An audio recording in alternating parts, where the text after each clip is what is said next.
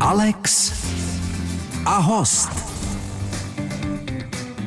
Před více než 30 lety natočil Requiem pro panenku, film, který odstartoval jeho kariéru. Následovali mnohé další, třeba Rebelové, Lída Bárová, či seriály Senitka 2 a z poslední doby Hlava medúzy. Teď se ale opět vrací k psychotrilleru. Včera jsme mohli shlédnout Ďáblovo Rogalo a dnes je naším hostem režisér Filip Renč. Vítám tě. Hezký den. Krásný odpoledne Alex a všem posluchačům. Alex a host. Naším hostem je režisér Filip Renč. Filipe, včera jsme měli možnost od 8 hodin na primě vidět tvůj poslední počin, psychotriller, Ďáblovo Rogalo. Přiznám se, překvapil mě trochu ten vysílací čas od 8 hodin, ale byl to vlastně takový testovací díl a má se rozhodnout o tom, jestli budete pokračovat v natáčení. Tak jaké máš zatím ohlasy a jak ty jsi sám spokojený vůbec? Tak já od samozřejmě přátel a na Facebooku tak máme, mám dobrý ohlasy, lidem se to líbí. My jsme chtěli přijít se spoluscénáristou Richardem Bergmanem s něčím trošku jakoby novým nebo najít takovou díru na televizním trhu, kde jsou ty většinou dneska natáčený kriminálky podle skutečných událostí a podle pravdivých příběhů a já říkám, ty naše příběhy z Ďáblova Rogala jsou napsány podle neskutečných událostí. Hmm. A e, chybí tady žádné takového psychotrilleru, jestli to takhle můžu pojmenovat nebo zaškatulkovat ten, ten náš záměr tak nás napadlo ten eh, se pustit do tohohle žánru, protože vznikla knížka stejnojmená Diablovo Rogalo, kde jsou povídky takového psychologického thrillerovského eh, žánru nebo charakteru. A já jsem si řekl, že by bylo dobré některý použít a napsat do televizního scénáře a udělat z toho takovou televizní minisérii v tomhle tom duchu a Ďáblovo Rogalo včera bylo první zkušební uh, takový pokusný králíček. se čtyřmi, vystačil si spouze se čtyřmi herci, za to tady excelentními, Jiří Šmicer, Igor Bareš. Šel si na jistotu při výběru herců? No, tak eh, vlastně šel jsem na jistotu, přesně tak. Eh, šel jsem na jistotu za Igorem Barešem i Jirkou Šmicerem, kterýho jsem musel chvilku, chvilku přemlouvat, protože se mu do natáčení, do každého natáčení jen tak jakoby nechce, jo.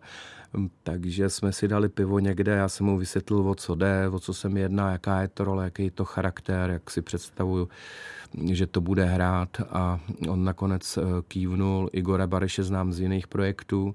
No a doplňuje je Zdenek Vencel a mladá Natálie Řehořová, která mě velice milé překvapila. Takže aby se to dalo stihnout v takhle malým krátkým časovém eh, jako režimu, což je pět natáčecích dnů, Eh, tak musíte mít málo lokací, silný příběh a málo herců, aby se to dalo stihnout. Hmm. A v těch eh, dalších případných dílech také počítáš s tím, že budeš mít jenom tak malé množství herců? No, určitě, určitě. Právě ty, ty díly a ty povídky jsou napsané a vymyšlené tak, aby se to právě dalo všechno stíhat a aby to byly silné věci s minimem, s minimem herců a strašně silný a emotivní eh, a psychologicky zajímavý příběhy a prokreslené postavy. Takže mm, každý díl je solitér, to znamená uzavřený příběh, eh, který dál nepokračuje. Eh, nepokračují ani, ani herci, který, který hrajou v předchozím díle a jediný, co to spojuje, je taková filmová znělka v duchu Mekýho Mesera, kterou nám eh, krásně zaspíval mm, a zahrál Jirka Dvořák, co by Meký Meser, co by takový ďábel, který nám ty příběhy vypráví a za ním tančí skupina Anety Antošový a je to taková parafráze na videoklip nebo filmovou písničku ze 60. let, kterou zpíval eh, Miloš Kopecký. Hmm, pokud by se dílo podařilo a pokračovali jste v natáčení, tak kdybychom se mohli těšit na další díly? Za jak dlouho jste schopni vlastně natočit další díl? No tak tak za půl roku, si myslím, protože nejtěžší je na tom ta příprava, najít lokace, kam dát dohromady štáb, eh, te- termíny herců, eh, samozřejmě dopsat do technického scénáře eh, tu literární předlohu. No a pak na co máš nejméně času, to je paradox, je na to samotné natáčení, jo? protože to se několik, let, několik měsíců se připravuje a pak se to ještě několik měsíců vlastně ve střížně a ve zvuku dokončuje, tak takže to, to trvá několik měsíců, ta práce. U filmu je to horší, tam to trvá i několik let. Třeba i 15. Třeba i 15, ano. U Lidy Bárové, že? Ano, ano. Naším hostem je Filip Renč. Naším hostem je režisér Filip Renč. My jsme mluvili v minulém vstupu o tvém posledním počinu, Ďáblovo Rogalo, které, kde jsi spoluautorem scénáře. Je to pro tebe lepší natáčení nebo v něčem výhodnější, když točíš podle toho, co třeba ty sám si napíšeš, než když dostaneš hotový scénář? No, no, no určitě to je, to je to je bezvadný právě být spoluautor nebo autor scénáře, nejlépe spoluautor, ať to máš s kým jakoby konzultovat, abys měl nějak, nějakého jaký oponenta, nebo třeba napíše on třeba první verzi, já ji vylepším tu druhou verzi, nebo udělám svoje úpravy, jo, takže takhle si to hážeme jak horký brambor eh, s Richardem a vždycky někdo něco na tom vylepší po svém. S Richardem a, Bergmanem jenom doplním, ano, který psal. Ano, který je spoluautor těch, těch Ďáblova Rogela. Mm-hmm.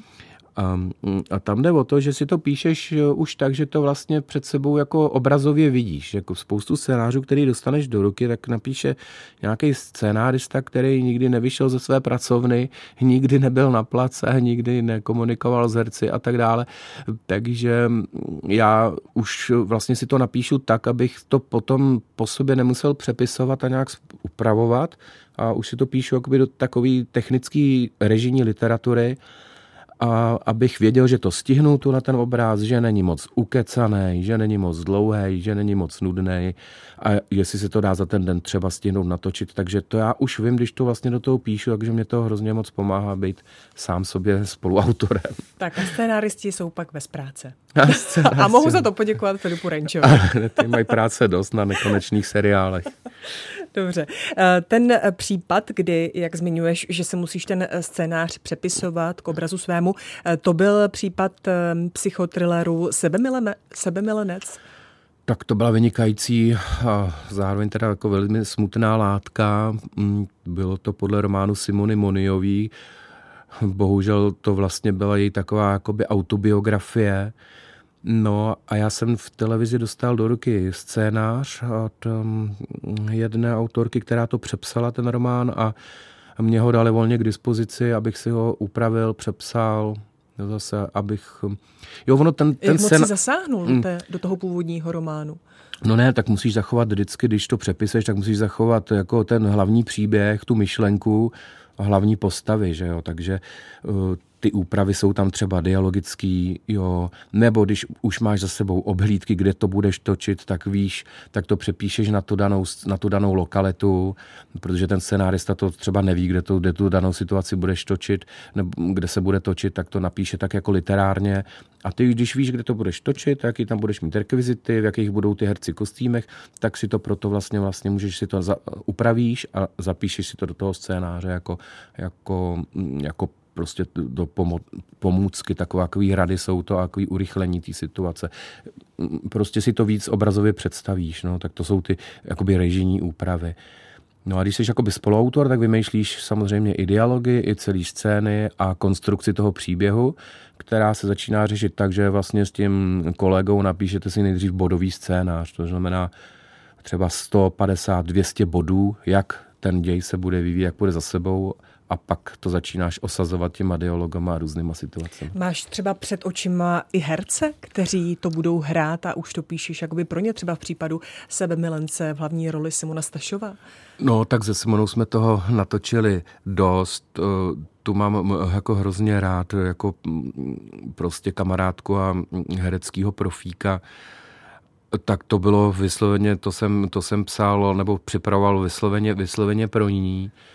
A je to bezvadný vlastně už psát a připravovat film, když víš, kdo ti tam bude hrát tu hlavní roli, na koho je to postavený, jaký ten herec má charakter, jaký má, jakou má energii v sobě, takže mu můžeš vlastně připravit i dialogy, aby mu jemu, tomu herci šli dobře do pusy, aby to bylo věrohodný.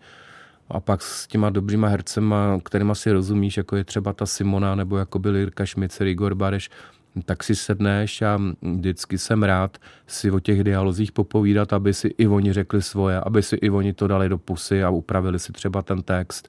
Já nelpím na tom, že co napíšu, to se přesně musí natočit. Vždycky mám rád nějaký nápad i, i z druhé strany. Režisér Filip Renč je s námi ve vysílání. Alex a host. Posloucháte Český rozhlas, jehož hostem je Filip Renč. Já jsem v úvodu zmínila Requiem pro panenku, eh, kterou si natáčel ve svých 24 letech. Počítali jsme to tady, že jí je 33 let, Kristova léta vlastně. No, no, no. Takže ty můžeš eh, velmi dobře porovnat natáčení tehdy a vlastně teď. A co bylo tehdy jakoby dobré, to, co ti třeba dnes chybí a naopak.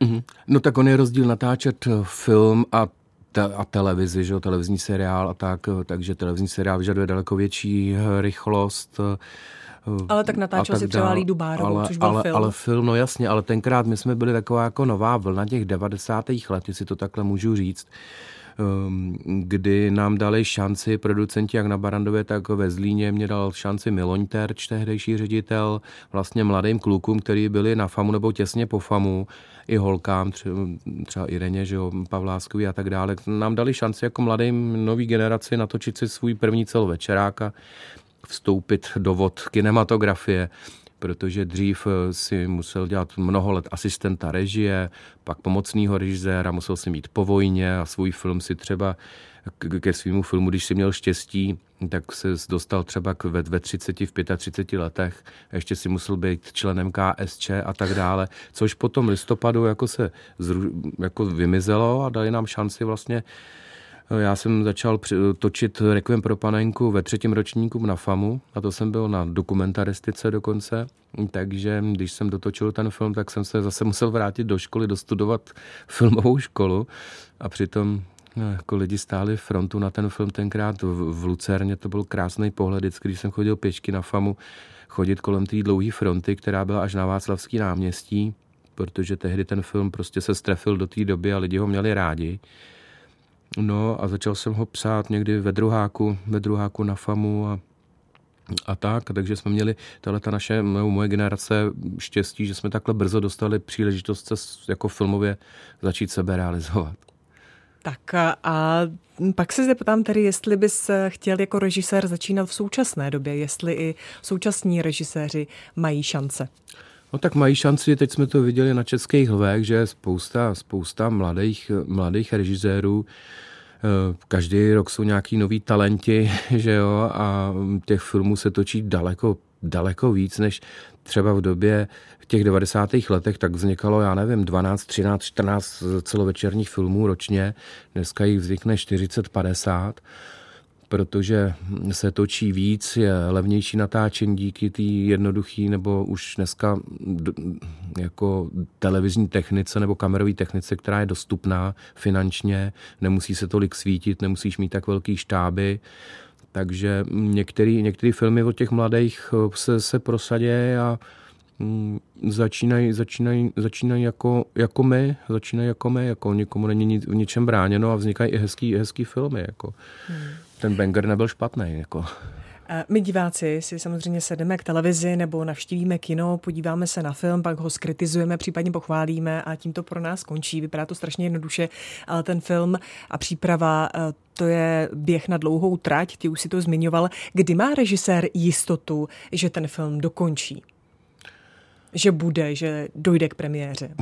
No, takže dokončí, to má jistotu při poslední klapce, kdy to všichni přežijou ve zdraví, to natáčení, eh, protože opravdu má režisér během natáčení, který je třeba delší nebo se protáhne na několik měsíců, eh, strach o ty herce, aby se jim nic nestalo, aby všichni zůstali zdraví, aby to i ve štábu, aby se nikomu nic nestalo takže to jsou nervy. Eh, to, že se začne točit, to je jistota zase první klapky. První klapka už je jasný, že jsou všichni prostě na place, že jsou všechny smlouvy podepsané a že ten producent dává zelenou k tomu, že se teda začíná točit. No. A taková malá naděje, že se bude točit, je, když podepisuješ smlouvu. Jo? Ale ta jistota je ta klapka. No. Ale ta první klapka je pro tebe ten krásný okamžik, pro tebe jako pro režiséra. No a většinou se první klapka zapíjí, že se udělá první klapka, pak se otevře šampáňou, dělají se, dělají se fotky, ta klapka se poleje, poleje šampáněm, aby, aby, se, aby měla štěstí, aby ten film měl štěstí. Takže eh, někdy je těžký se dostat k druhé klapce, protože po té první klapce může být ten štáb úplně na mol. Ano, musíte se zastavit a pak dojde tedy i k té druhé klapce. Filip Renč je naším dnešním hostem. Režisér Filip Renč je s námi ve vysílání. Ty jsi v minulém vstupu zmiňoval, co si o klapce první a o tom, že se musí jakoby eh, bouchnout. Pokřtít, jako šampaňský. Pokřtít, no. aby bylo štěstí, aby se film natočil, aby se hercům nic nestalo a vše se dokončilo. Už se ti to někdy stalo, že se herci něco stalo a ty jsi to musel nějak hasit, řešit? No tak nastala taková eh, situace při eh, Lidě Bárový, kdy mi tam sestru Lidy Bárový hrála Anička Fialová a byla scéna, kdy měla točit rozhovor s, s, jako s Lídou, s, se ségrou ve vězení v Mladý Boleslavě a tak dále. Já jsem to měl rozáběrovaný do spousty, spousty záběrů a detailů. A já tak jsem furt čekal na tu Aničku, až přijde na plac a oni tak kolem mě chodili jako okolo jako horký kaše všichni a já jsem říkal, no, tak kde je ta Anička, že jo, kde, kde je? No, no a nenatočíme třeba tady ten, tady jak, nějaký pohled z toho okna jenom, nebo jako tu přírodu, musíme teď tu Aničku točit. No musíme dneska, to jako já to musím mít dneska natočení, natočený. A oni mi řekli, no a viděl jsi jí? Říkal, no, no, neviděl ještě, ona je v make-up busu, že jo, tam je autobus, kde jsou, kde jsou šatny i make-up a tak dále. A oni řekli, no tak se na ní teda běž podívat. No, tak jsem tam přišel a ona měla celou jednu polovinu obličeje vlastně odřenou do krve, protože o víkendu nějak spadla nešikovně z kola a, ale ta druhá byla zdravá, ta druhá polovina. No tak jsem to, tak jsem to opustil, tu svoji vidinu nebo ideu, že to bude v několika záběrech. Natočil jsem to jenom v jedné dlouhé jízdě z jednoho úhlu, právě z toho profilu, který měla Anička. Anička zdravý a neposkvrněný a vznikl z toho docela zajímavý dialog, ale teda v jednom záběru. No. Jinak, jinak nic, nic jako špatného snad se nám nestalo nikdy. Takže si musel improvizovat. Ty jsi zmínil Lídu Bárovou, film, který si chystal 15 let snad. Byly okamžiky, kdy jsi to chtěl zabalit takzvaně?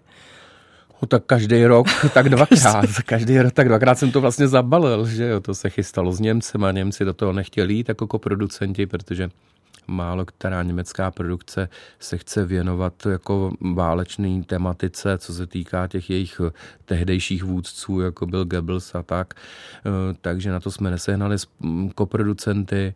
Dělal jsem oblídky různě po celé po celý Evropě a nikdy to, nikdy to nevyšlo, až potom se prostě našel producent, který se toho, který se toho chopil dokonce koproducentem i je Daniel Landa jako producentem toho filmu. Eh, I, i ten nám pomohl. Jo, takže tam jsou asi tři koproducenti, kteří se sešli a, hm, a věřili tomu projektu a tomu tématu, tak jsme to s Ivanem Hubačem takhle dali, dali dohromady hmm. po těch letech ale vlastně už jsem to měl stokrát natočený v hlavě. První den na place, pr- při první klapce, já už ten film měl stokrát natočený v hlavě, takže pro mě už to bylo takový, natočit to už byla taková jako povinnost, takové nutné zlo to natočit, jo. Jinak já už to měl natočený dávno. Jsi to jenom zopakoval. Eh, právě Lída Bárová rozpoutala mezi diváky a filmovými kritiky velké vášně. Od premiéry už vlastně uběhlo sedm let, jestli dobře počítám, 2016 to bylo. Jo, jo. Vracíš se někdy zpět k tomu filmu? Říkáš si třeba něco bych udělal jinak, natočil jinak? Protože uh, ty vášně zkrátka byly, bylo i dost kritiky, tak uh, proto se na to ptám, jestli mm-hmm. jsi někdy si řekl, jo, tady ta kritika, to jo, takhle bych to měl udělat. No, jinak. většinou už se to jako spravit jakoby nedá, tak vždycky, když se podíváš zpátky na svůj film, tak vždycky zjistíš, že tehdy si na to měl málo času, že by se to dalo natočit líp, nebo že, že ti tady chybí, že tady si měl natočit ještě detail a tak dále. Ale to je zase to kouzlo toho okamžiku, kdy to natáčíš prostě právě tady a teď a už to pak nemůžeš změnit, eh, ale jsou situace, které by člověk u každého svého filmu udělal třeba dneska jinak líp, anebo taky hůř, že jo. jo. A ty vášně tenkrát byly, byly jako nějak zbytečný, si myslím, protože my jsme se snažili to točit podle její autobiografie, kterou vydala jak v Kanadě u pana Škvoreckého, tak potom později tady v Praze. To byla malinko upravená autobiografie, ale víceméně z ní se vycházelo, nebo Ivan, Ivan Hubač z ní vycházel. No a snažili jsme se natočit co nejvěrnější jako mm, dobový film, co nejvěrněji vystihnout mm, podstatu a postavu a myšlení Lidy Bárový a její, její, její životní kroky. A ta poenta toho byla vlastně, že ona tím prošla jak nůž máslem tou dobou, ale kdo za ty její činy a za ty její kontakty s Goebbelsem a s tou, s, těma vrch, s tou vrchností třetí říše trpěl, tak byla vlastně celá její rodina. Jak máma, tak táta, tak její sestra. Filip Renč je naším dnešním hostem. Alex a host. Posloucháte Český rozhlas Alex a host a tím hostem je režisér Filip Renč. Ty jsi se nezalekl před lety ani natáčení seriálu Sanitky, respektive eh, toho navázání na legendární sanitku. Šel jsi do toho po hlavě nebo si tenkrát hodně zvažoval? No, hodně jsem to zvažoval. Tenkrát za mnou přišel producent, který ty práva na tu sanitku dvě koupil a nabídl mi to. A říkám, já jsem říkal, dejte to režisérovi Adamcovi, který dělal tu jedničku, ať si v tom pokračuje. Ehm, pot, potom mi volali znovu, ale že to jemu nechtějí dát jako režii a že když to nevezmu já, tak to stejně dají někomu jinému, že ten seriál vznikne, ať to budu točit já nebo nebudu, ale že pan Adamec to točit nebude. No tak jsem to nakonec uh, přijal a říkal jsem si, tak je to práce na dva roky, je, je na co navazovat, protože ta sanitka jednička byla velmi dobrá, lidí mají rádi. Převzal jsem některý herce, kteří pokračovali vlastně dál mm, a snažil jsem se mm, prostě zvednout tu rukavici a udělat to dobře, i když to bylo malinko jinak napsaný, dynamičtějc od, od Ivana Hubače, modernějc, rychlejc. Ehm, samozřejmě nebyla tam ta poetika těch 50. let a 60. byla to současnost ale dalo nám to strašně zabrat a chtěl, chtěl jsem, aby to působilo hodně věrohodně ty situace a hmm. aby, to bylo, jako, aby to odsejpalo a bylo to silný. Tím si mi asi odpověděl na otázku, jestli si chtěl jakoby navázat na atmosféru té původní sanitky, anebo jestli zkrátka si si vytvořil takovou novou sanitku, jak ty říkáš, dynamičtější sanitku. No, snažili jsme se vytvořit novou jakoby dynamičtější sanitku, zase s jiným druhem záběrování, taky s jinou televizní technologií. A hm, trošku, možná diváci si nevšimli takové drobnosti, že když jsme tam třeba převzali hm, herce jako, jako je Čmaňa, teda Pavel, Pavel Zedníček a hm, samozřejmě eh, Jarda Hanzlíka a tak dále, tak nám pokračovali vlastně v současnosti ale kdyby si člověk spočítal, kolik by jim vlastně reálně bylo let, když tenkrát už hráli v 50. letech eh, jako, a už to byli hotoví doktoři a teď eh, byl rok, já nevím kolik, 20, 20 2000, kolik to bylo před deseti lety. Je to možné. Tak Já vím, že ta původní tak, sanitka byla 84. No, tak no. něco a už to byli dospělí hotoví lékaři. Jo, takže tady by vlastně reálně by muselo být asi o 20 nebo o 30 let víc, no, takže to se tak nějak jako trošičku zamaskovalo. Zastavil že, si čas? Že, že přešli, ano, do, do jiné časové dimenze přešli. Podařilo se ti zastavit čas. Jak na to reagoval třeba právě Jaromír Hanzlík nebo Zlata Adamovská na to, že mají znova vstoupit do legendární sanitky? No tak eh, já si myslím, že byli, že byli rádi.